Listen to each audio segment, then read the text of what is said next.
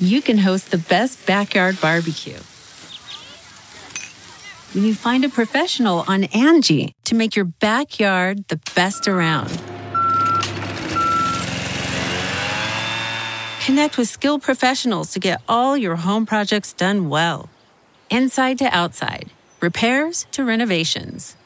Get started on the Angie app or visit Angie.com today. You can do this when you Angie that. It's Merriam Webster's Word of the Day for December 31st. Today's word is antithetical, spelled A N T I T H E T I C A L. Antithetical is an adjective that means being in direct and unequivocal opposition, directly opposite or opposed. It can also mean constituting or marked by antithesis, pertaining to the rhetorical contrast of ideas by means of parallel arrangements of words, clauses, or sentences. Here's the word used in a sentence from the New York Times by David Mikics. It's telling that the library at the Circle is a gorgeous but unused relic.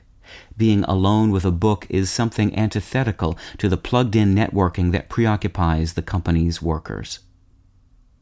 The words antithetical and antithesis entered English in the 16th century. Their etymological paths pass through late Latin and ultimately lead to Greek. The Greek words antitithenai and antithesis mean to oppose and opposition, respectively.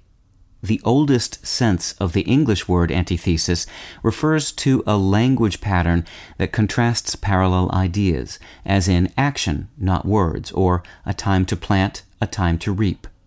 Antithetical can mean constituting or marked by such language patterns. For example, you could say the phrase action, not words is an antithetical construction. In its more frequent use, however, antithetical describes something that contradicts the logic or spirit of something else, as in a policy antithetical to the company's mission. With your word of the day, I'm Peter Sokolowski. Visit Merriam-Webster.com today for definitions, wordplay, and trending word lookups.